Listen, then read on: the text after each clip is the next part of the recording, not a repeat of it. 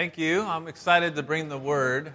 I, I, really think this is my favorite sermon of all time. Can I say that? I might, I might say that a lot, though.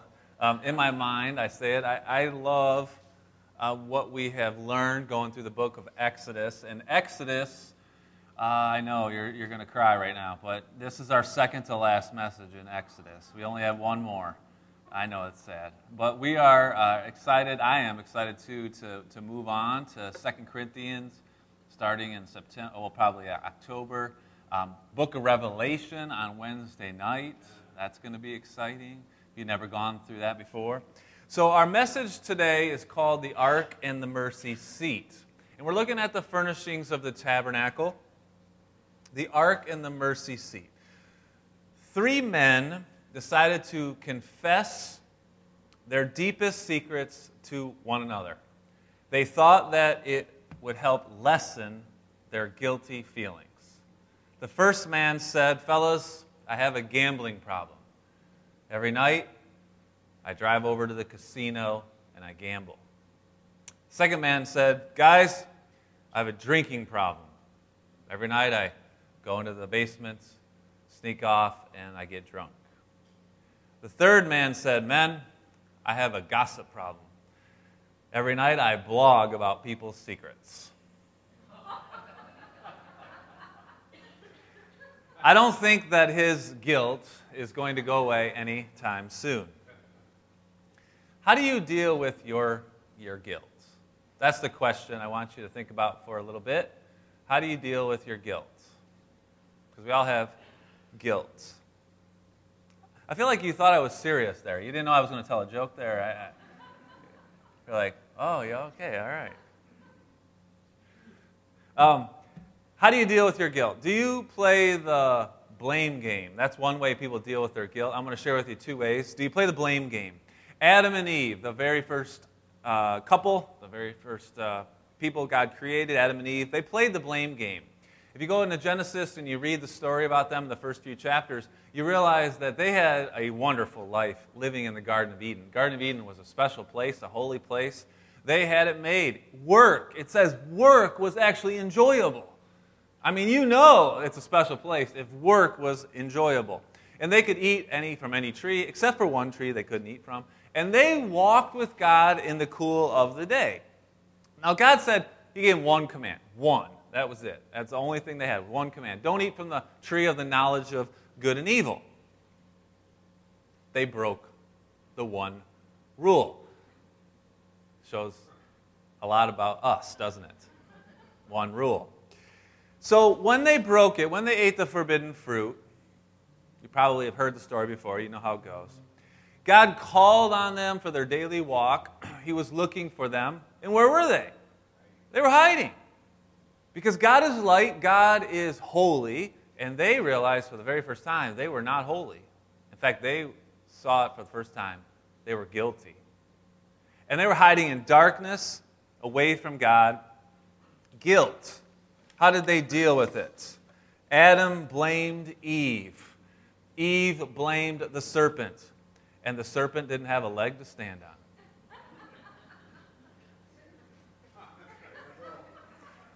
But seriously, this is how some people deal with guilt. They don't take personal responsibility for their guilt.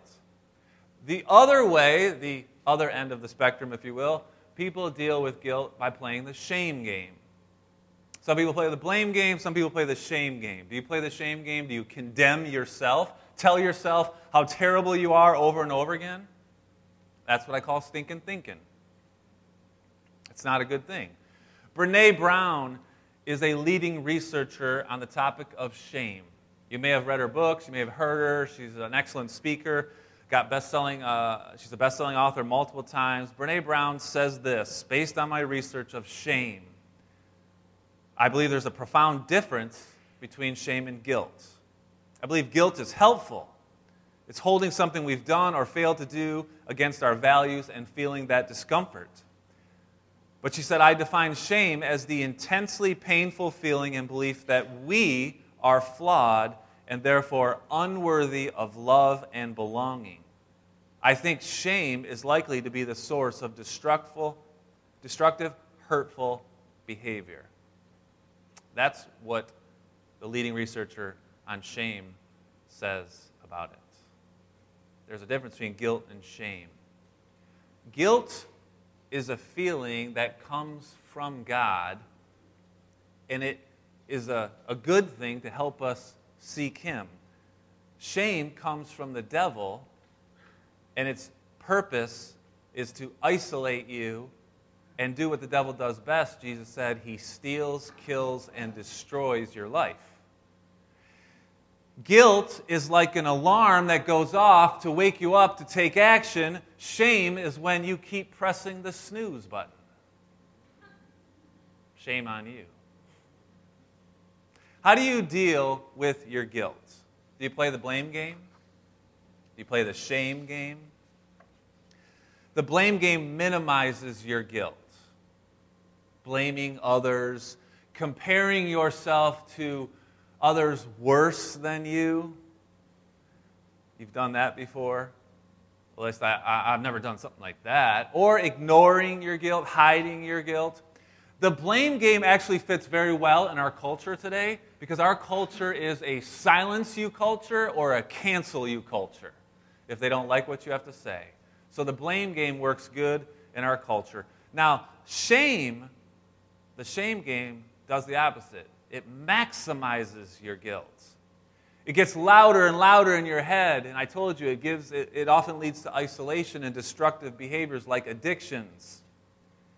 Shame doesn't say your actions are wrong. Shame says you are wrong. And that's bad. I often tell parents and, and encourage parents not to say that your child is bad their actions are bad. They are not. We, we, we, we tend to um, crush their self worth when we do that. So, how, God, how does God deal with our guilt? Because those two options that typically the way people deal with guilt, they're not very helpful. In fact, they're, they're pretty hurtful. And I want to share with you the the best way to deal with your guilt, how to deal with your guilt. But before I do that, I want to tell you how God deals with your guilt. And in terms of not necessarily your feelings of guilt, but your status or your condition of guilt. Because those two things are separate. I think I don't have to explain it.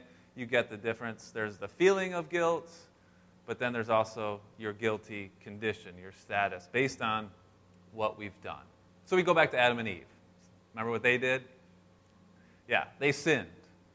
We call it sin, missing the mark. They disobeyed God. He had one command, they disobeyed it. Huge consequences for their actions. Let me tell you. Number one, humanity, us, we inherit a sinful nature because of Adam and Eve. We come from them, they sinned, and we inherit the sinful nature. Everyone sins and falls short of God's perfection. I don't have to do what Ray Comfort does, do I? Have you ever told a lie? Have you ever stolen something? Okay, we get it. We've broken the Ten Commandments. But secondly, the consequences of Adam and Eve's action is that two animals died so that they could have number 1 clothes. Genesis 3:21. The Lord God made for Adam and for his wife garments of skins and clothed them. Now, at this point, Adam and Eve are the only people on the earth. But there's plenty of animals. Adam named the animals, pairs of animals. There's a animal that we will never know. It was killed so that they could have clothes. Because Adam and Eve now know good and evil, and so they realize that being naked is not good we need to cover ourselves. They felt guilty.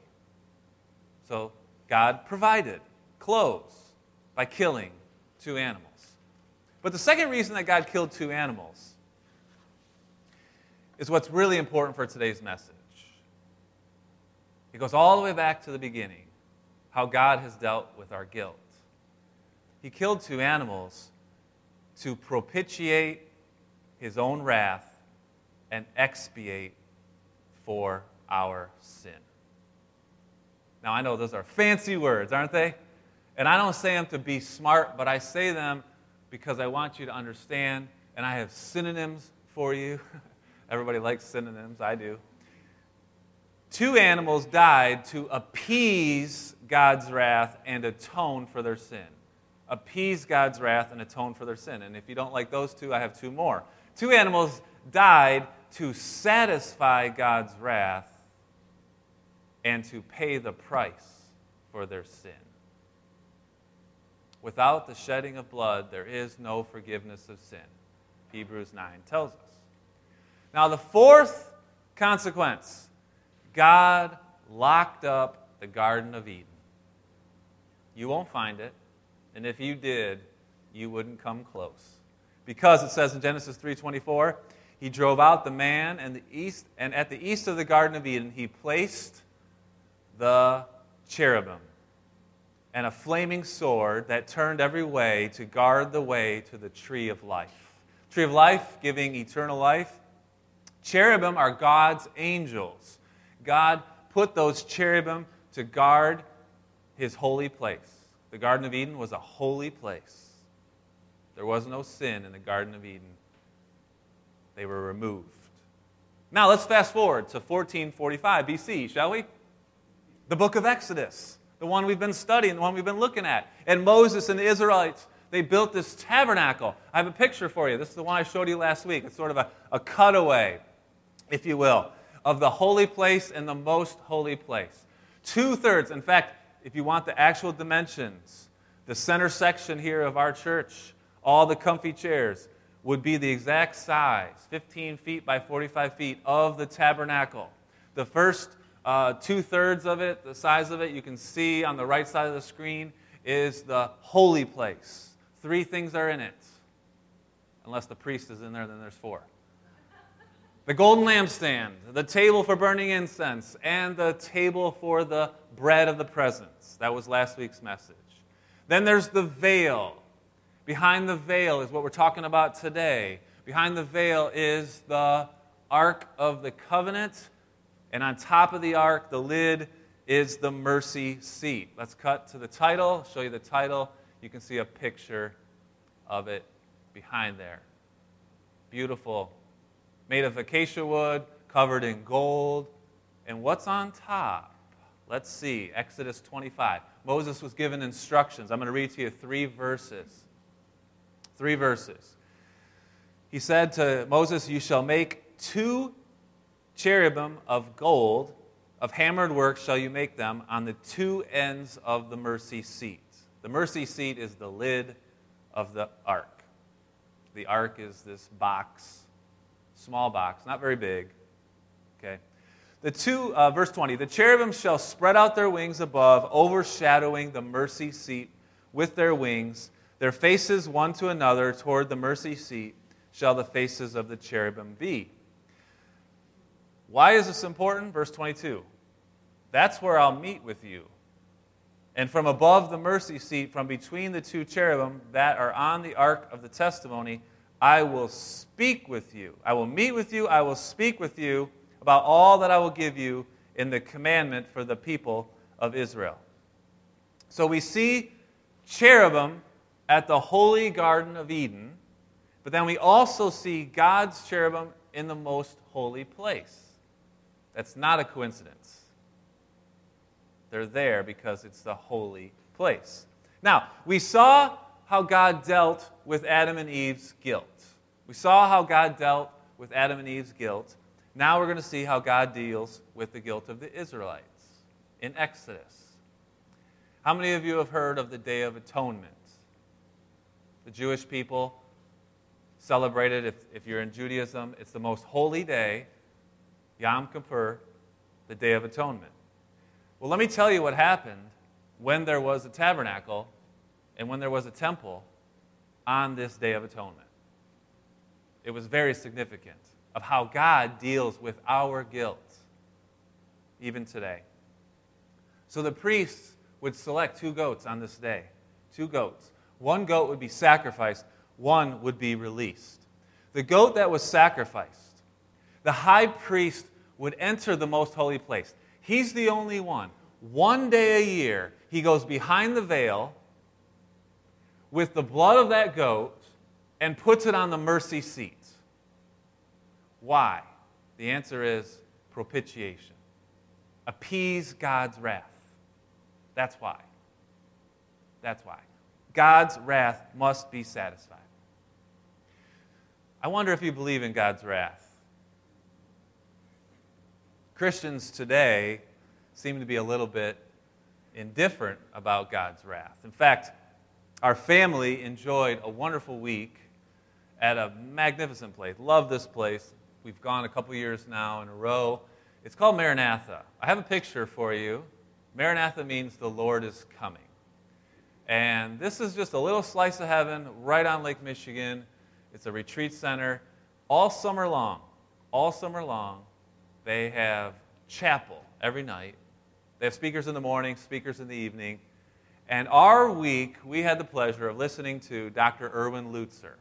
If you ever listened to the radio show, he's, got, he's been on the radio. He was the pastor of Moody Bible in Chicago, Moody Bible um, Church. And uh, his sermon on Wednesday, specifically, I loved it because he talked about God's wrath, but, but he also talked about what happens in the Old Testament.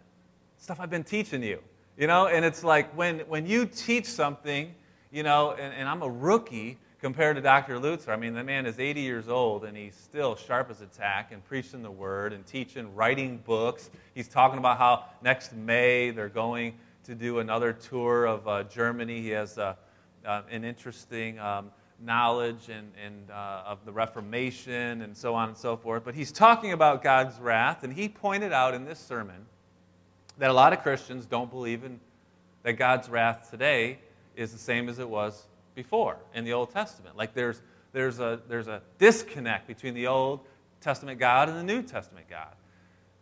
You know, we, a lot of Christians just want to believe that there's this loving, caring God of the New Testament. Not, he doesn't have this, this wrathful side of him anymore. And his point was, his proof, if you will, was they clearly haven't read Revelation.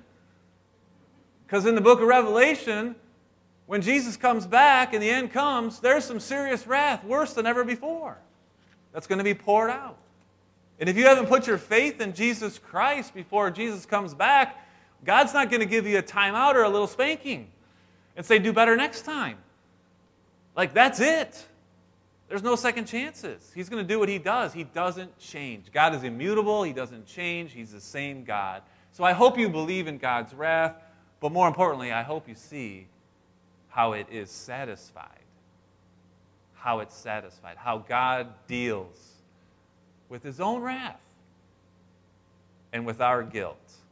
So, in this tabernacle, the blood of the goat is what satisfied God's wrath. This, this once a year action. But it didn't just satisfy his wrath, the blood also paid the price for the people's sin. So it appeased and it atoned. It satisfied, it paid the price. It propitiated and it expiated. Now you might be thinking, wait a minute, oh, hold on a second. You're talking about the blood of a goat. I thought it was the blood of a lamb. You probably maybe sang a song before about that. So let me take you back to many messages ago in Exodus, and I taught you something important about the word lamb.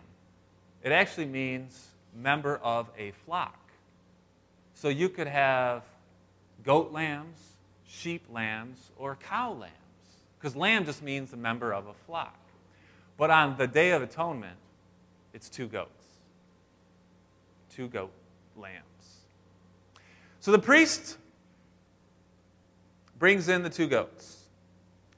By lot, they cast lots, they select one to be sacrificed. The other one becomes the scapegoat. And you're laughing because you're like, you know that term, right? You've never, you didn't know. I mean, I won't, I won't ask you to raise your hand, but some of you, I know you didn't know that was a Bible word. I love it when stuff comes up and it's like, did you know that? Like, that comes from the Bible? No, I didn't know that. Yeah, let me tell you about it. And that's usually when they walk away, but you know, I try. But seriously, the scapegoat is a Bible term because this goat would symbolically have and put on it all of the sins for the previous year onto it from the nation of Israel. All the sins of the people would go onto this scapegoat, and a priest designated would take this goat out of the camp, out into the wilderness, as far away as possible, and release it. That's the concept of the scapegoat. Because the guilt is there. And it takes the, the goat all the way away. I mean, if you've ever been the scapegoat, it's no fun, right? A scapegoat, in case you're wondering, like, what's a scapegoat? I don't quite get it. It's when a bunch of people are guilty, but you take the blame. That's being the scapegoat. So that's what would happen. And if you grasp that, you grasp atonement. And you might have heard that word, you might have read that word before, and it's like, what does atonement mean? Well, it's two things it's God paying the price for your sin, but it's also Him removing the sin as far away from you as possible. Now let's fast forward to 33 AD, shall we? In 33 AD, Jesus shed his blood and was crucified on the cross. With that one remarkable action, Jesus propitiated God's wrath and expiated for your sin. The apostle Paul explains it nicely in Romans 3. Romans 3:23. All have sinned and fall short of the glory of God. But we are justified by grace. It's a gift through the redemption that is in Christ Jesus. Now pay close attention to verse 25. Jesus, whom God put forward as a propitiation by his blood to be received by faith. There's that word, propitiation.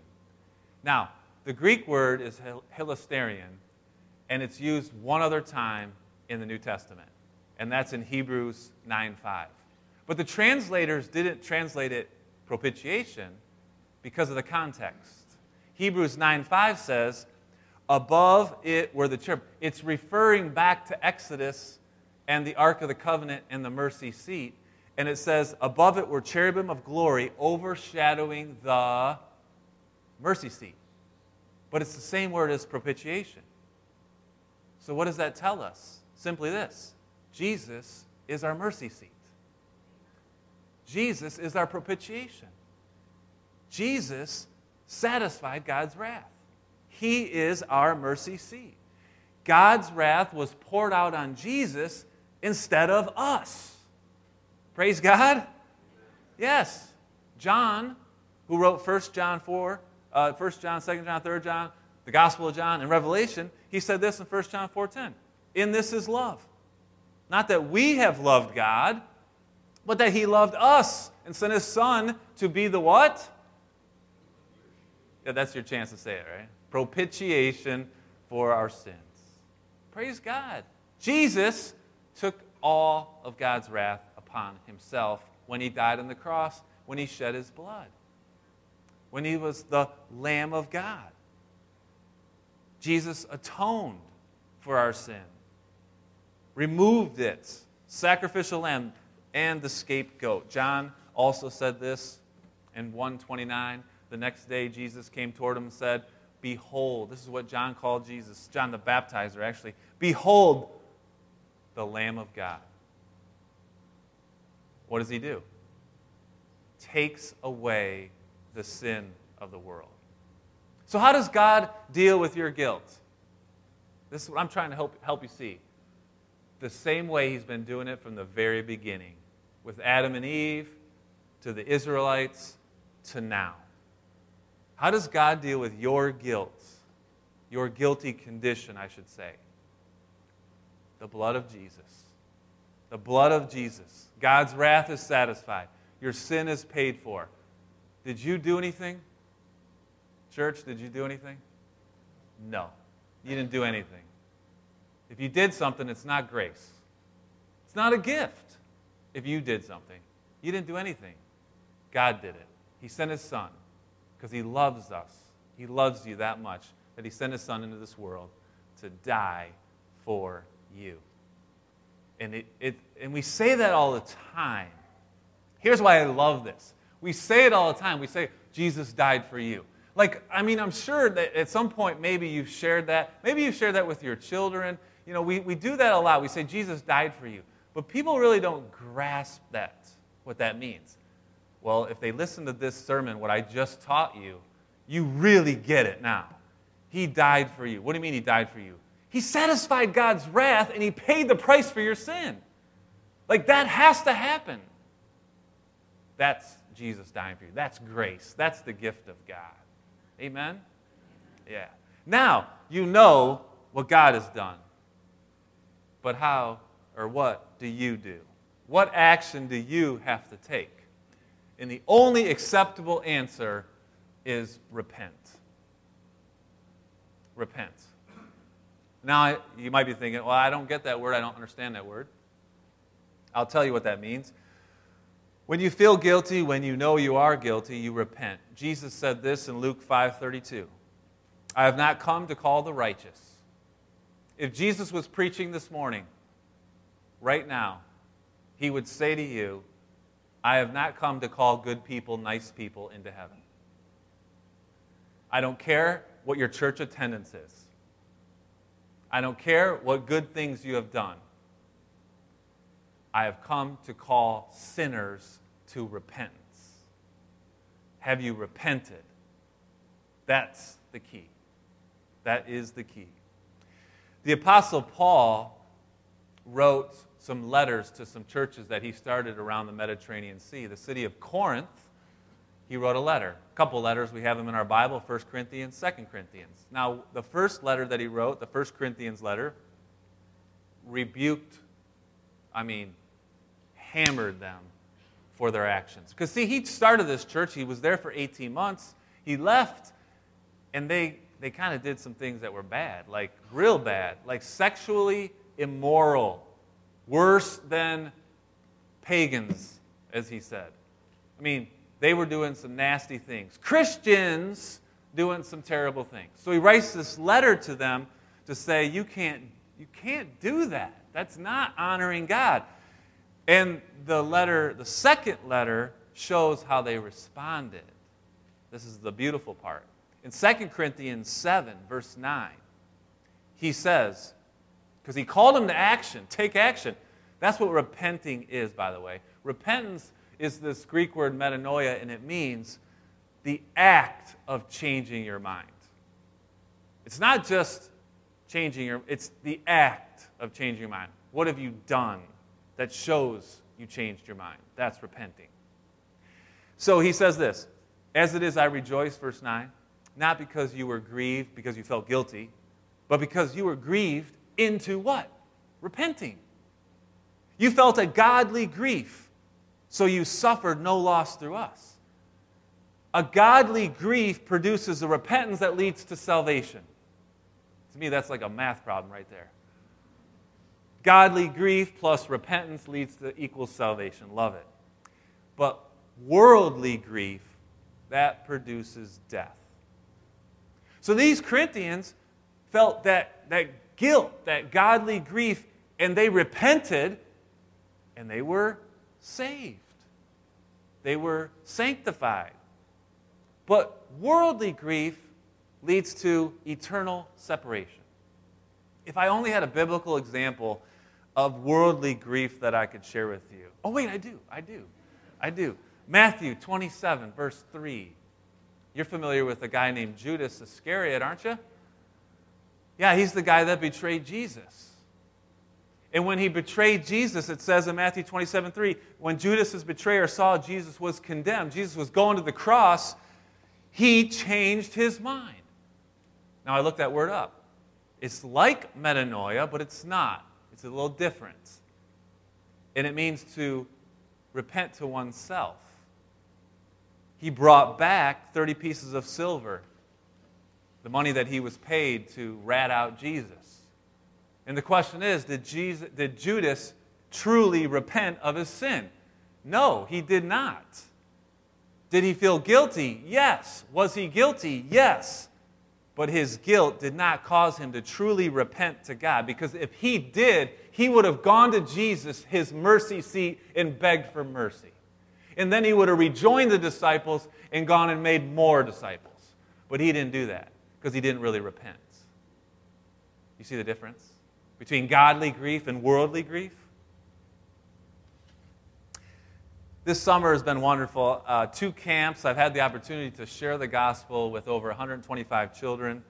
And when I share the gospel, I try to explain it as simple as I can so they can conceptually understand it. And I try not to, as I said last week, you know, I don't like big group decisions. I don't post on Facebook, oh, you know, 30 of our, our, our little ones, you know, became Christians today. I don't, I don't, I don't do that. And I, I, don't, I don't condemn others that do that. But uh, to me, I just take salvation serious. And um, I think it's a serious thing. And I think if, if I said, you know, 30 confess Jesus as Lord, that, that would make sense to me because we can, we can measure that. We can say, yeah, I, I you know, children say, I want to put my faith in Jesus. Fantastic. Romans 10:9 I often quote, if you confess with your mouth Jesus is Lord, and, this is the big and, believe in your heart that God raised him from the dead, you'll be saved. Isn't that the interesting, most important part? Believing in your heart. How do you know you believe in your heart? How do I know someone believes in their heart? The answer is repentance. Repentance is the act of changing your mind. You, you can say you change your mind, but don't your actions really prove it? Yeah. I mean, you were a kid once, and you pounded your brother or sister once, and your parents told you to say you're sorry, and you said, I'm sorry, but you didn't really mean it, did you? Because you pounded them again the next day. See, that's not true repentance. True repentance is, I'm not going to do that anymore. And if you accidentally, or if you, I don't say accidentally, if you do, you feel horrible about it. And you repent again immediately. That's true repentance. It's a changed life, it's a radical pursuit of a holy life. True repentance hates sin with a passion. Fred Stoeker co authored this book called Every Man's Battle. If you're a man, you should read it. Every Man's Battle. By the way, it's lust. That's every man's battle. He tells the story of how he began his life as a young, kind of a preteen, telling himself, I- am going to I'm to save sex for marriage. I'm, I'm going to stay on top of Purity Hill my whole life. But then he went away to college, one step at a time, one girl at a time. Slippery slope. Found himself not only sleeping around, but also getting involved addicted to pornography. Thankfully, God shed his light on Fred. With many tears, he repented of his sinful lifestyle. He changed his ways. This is a man who used to be first in line at the, at the bookstore to get the release of the new porn- pornographic magazines, and now he's repulsed by them. He was even shocked by his behavior, how, how at one point he couldn't wait to look at the new magazines.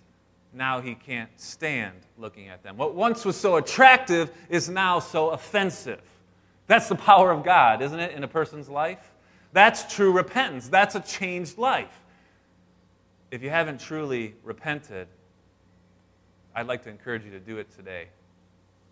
I'd like to encourage you to go to Jesus, your mercy seat and find mercy and grace because you need it.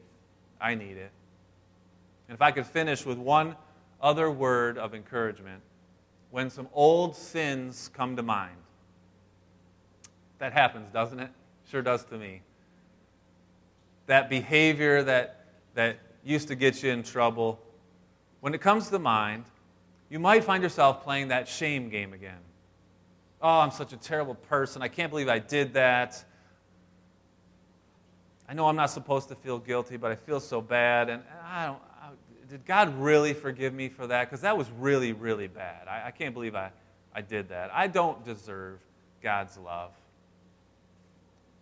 That could be the conversation in your head. I want to encourage you with something.